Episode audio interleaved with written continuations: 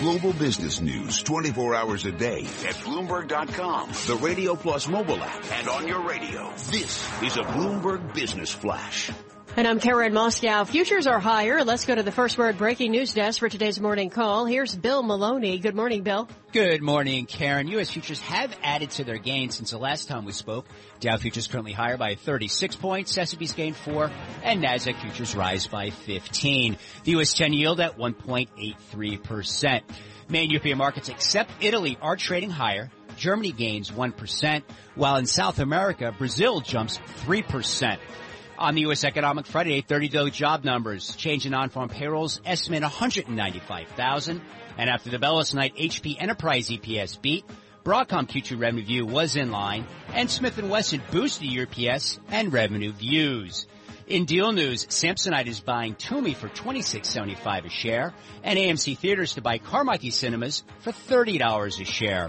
Finally, some of your key Wall Street upgrades and downgrades. Brown and cut to neutral over at Bank of America. Hewlett Packard Enterprise raised to outperform at Bernstein. H&R Block cut to market perform at BMO. Barclays cut to hold versus buy at Deutsche Bank. JCPenney raised to buy at Evercore ISI. Qualcomm cut to perform at Oppenheimer. And finally Goldman Sachs, XL Group cut to neutral and Monsanto cut to sell. Live from the first of breaking news desk, I'm Bill Maloney. Karen? All right, thanks, Bill. And to hear live breaking news over your Bloomberg, type Squawk Go on your terminal. That's S-Q-U-A-W-K Go. That's the Bloomberg Business Flash. Tom and Mike. Karen, uh, thanks so much. This Jobs Day, Bloomberg Surveillance, brought to you by Invesco. Invesco believes it's time to bench the benchmarks and to consider active management and factor-based strategies. Find out more at Invesco.com slash high conviction. Uh, we move to jobs day. First of all, I do want to mention the series of headlines out of Brazil are simply stunning. We're not going to dwell on this a lot here as we go into jobs now. day, but markets explode higher. Petrobras rises 18%. Is President Lula, Mike, is it unfair to say under house arrest? Uh, it- it's hard to know his exact status. He's been detained by the police Yeah. for questioning. They took him to the airport for security Yeah. reasons. So um, And it- questioning. it isn't exactly clear what he Yeah. uh, is is doing or the status. Uh, Brazilian real stronger. We've had a wonderful morning looking at our economic history, the broader themes. Mickey Levy of Ber- of Berenberg Capital Markets with us. Mickey, let's fold into this immediate jobs report that we see in exactly 10 uh, minutes. It's about productivity, capital, labor, and technological progress. Give us the why we're flat on our back with productivity. I think part of it is a mismeasurement problem. I see everywhere anecdotal evidence of technological innovations, not only new products but but but but uh, improved production facilities and and capabilities. I see record breaking, near record breaking corporate profits, and then the productivity data are so weak. It, I think there's a mismeasurement problem that the U.S. Uh, Department of Commerce will eventually get to, but it, it's a very technical issue. Let me just bring out an example. Um, all of you who are looking at your iPhones now, um, when you buy an iPhone, I'm looking at my beca- iPhone. because it's because it's produced in China, it nets out to close to zero in GDP. Are you telling me that Um, over the last seven, eight years, this has had uh, zero impact Excuse on me, Mr. the economy? McKee. The sainted one needed a new iPhone yesterday. Uh oh. It did not. Are we it- poor? It, it directly affected the GDP of the American economy. I can assure you, Mr. Levy. You did your patriotic it- duty. it- it- I did my patriotic duty and dropped a large amount of money on an iPhone for the But it- sainted one. But it netted out to z- n- close to zero in GDP and did not push the productivity dial as measured. And I think there's a measurement problem. And it's not just Apple. It's just almost in every industry you see technological advances and it's just, we're just not capturing it in the data. What do we? Uh, what do you think February is going to show? You have to follow on a day-to-day basis, and with the with the disclaimer that, of course, one month is uh, not enough to, uh, you know, really get a trend. But what what do we think? I think it's going to be a healthy number. Um, in fact, it could be. Uh, I think it's going to be a little over two hundred thousand on jobs. I think actually job gains have been a little too fast relative to GDP. But what I'm really looking at for in today's number is in January we had a, a nice increase in wages.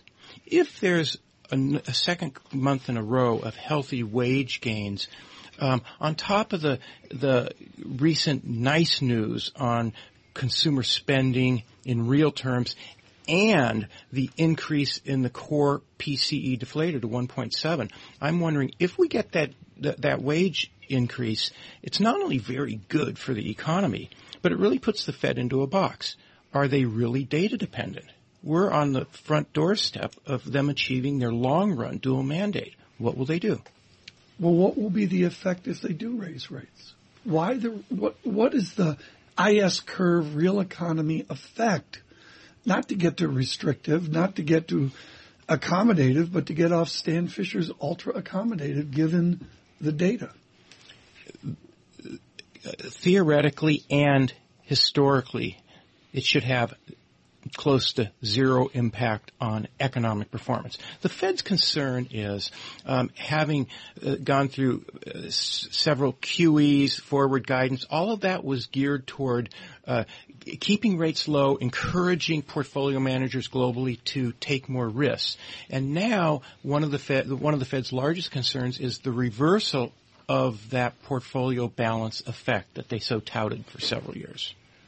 Mickey Levy, thank you so much. Uh, Dr. Levy is with Berenberg Capital Markets as we get ready for uh, the jobs report. We'll see that here in six minutes or so. Yeah, Uh, we should note uh, 195,000 jobs, forecast 4.9% unemployment, and a two tenths gain in wages. Those are the headline numbers we'll be watching. I will look at the revisions, which I And think are always important. Robert Gordon said he is uh, he is going to be looking at the labor Yes. force participation rate. He said that's the key number for the economy uh, going forward. It's Uh, gotten you know, better. The prospects for the economy. Of course, he's looking at it from uh, the academic tower of Northwestern University, where market economists are trying to figure out what the 10-year yield will do to four digits uh, at 832.